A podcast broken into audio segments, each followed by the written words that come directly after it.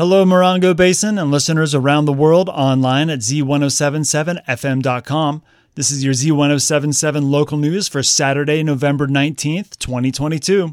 The 12th annual Yucca Valley Art Festival is happening this weekend. Handcrafted items from local, regional, and international artists will be on sale Saturday from 10 to 4 and Sunday from 10 to 2. The festival is sponsored by the Yucca Valley Chamber of Commerce and is hosting artisans creating ceramics and glass, whimsical wood carvings, unique clothing, and handcrafted jewelry. Gourd artisans from all over California will join international artists from Peru with sculpted, woven, carved, and hand painted works of gourd art. Parking and admission is free. The Yucca Valley Art Festival is taking place at the Yucca Valley Community Center Complex at 57090 29 Palms Highway. You can visit www.yuccavalley.org for more information. Boxo Project is celebrating its 10th anniversary with an exhibition and celebration exploring contemporary art at the New Frontier. Hillary Sloan is here to tell us more about the event.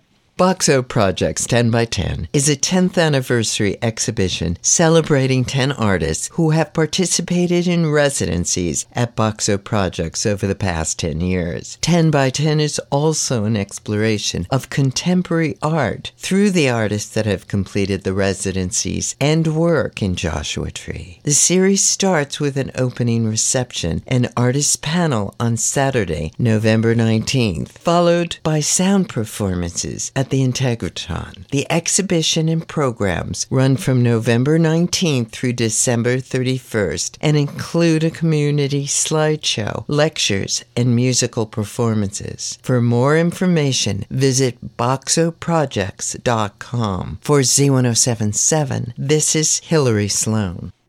November is Native American Heritage Month. Jeff Harmatz joins us with a Sunday event focusing on native food systems.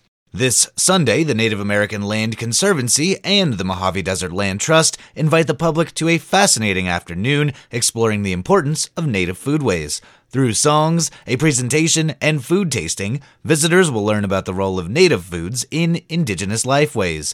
Naturalist Sienna Thomas will share traditions, how communities have been impacted, and what efforts are underway to strengthen the resilience of native food systems. Sienna Thomas is an enrolled member of the Salt River Pima Maricopa Indian community and has resided on the Torres Martinez Desert Cahuilla Reservation for 30 years.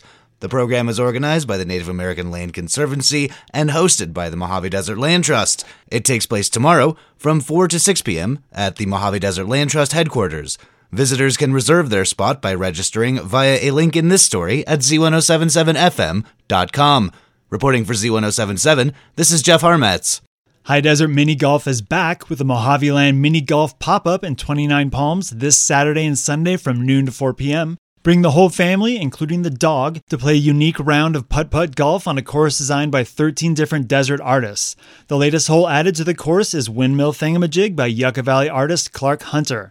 It's not all golf at Mojave Land. They also have mural paintings for the kids, as well as sculpture and other artwork that gives Mojave Land that unique desert vibe that you can only get here in the Great Morongo Basin. Mojave Land will be at 5157 Adobe Road in 29 Palms this weekend. You can see pictures of the mini golf course with links to their Instagram and website at this story at z1077fm.com. It's that time of year again, and the Basin Wide Foundation is hard at work to ensure that the most vulnerable are at the top of Santa's list. Assignment reporter Charlie Thomas shares how you can help make dreams for kids a reality.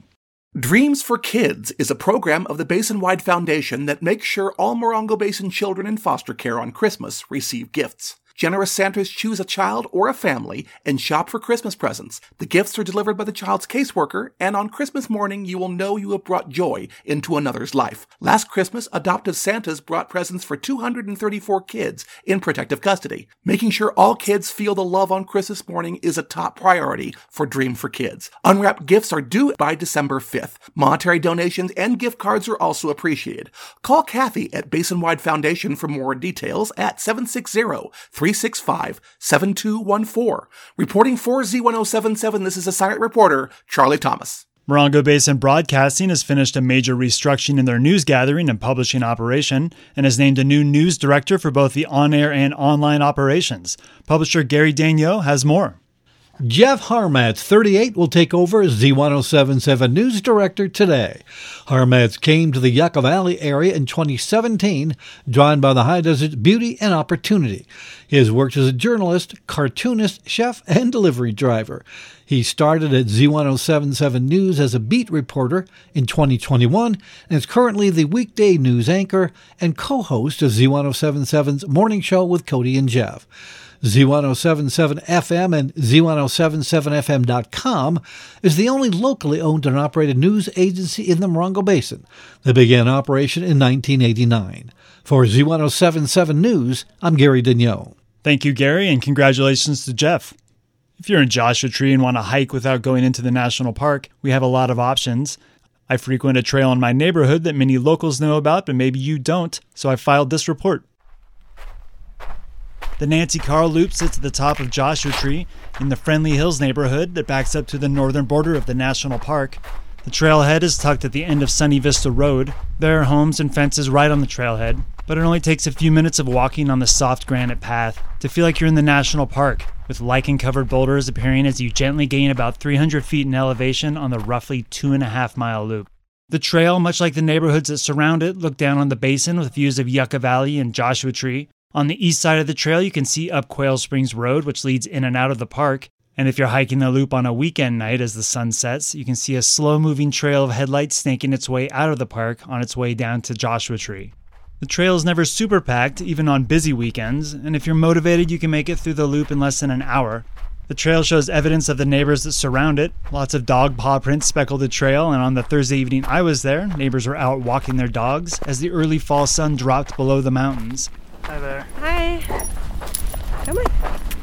Don't be surprised if you see standard desert critters like coyotes, quails, jackrabbits, and cottontail bunnies, especially at sunrise and sunset. The land is also habitat for bighorn sheep, the Mojave Desert tortoise, and the great horned owls that can be spotted hunting in the neighborhood. The land is owned by the Mojave Desert Land Trust, and the loop itself is named after previous director Nancy Karl, who is instrumental in preserving over 47,000 acres of desert habitat. For photos of the trail and directions on how to get there, you can visit this story at our website at z1077fm.com.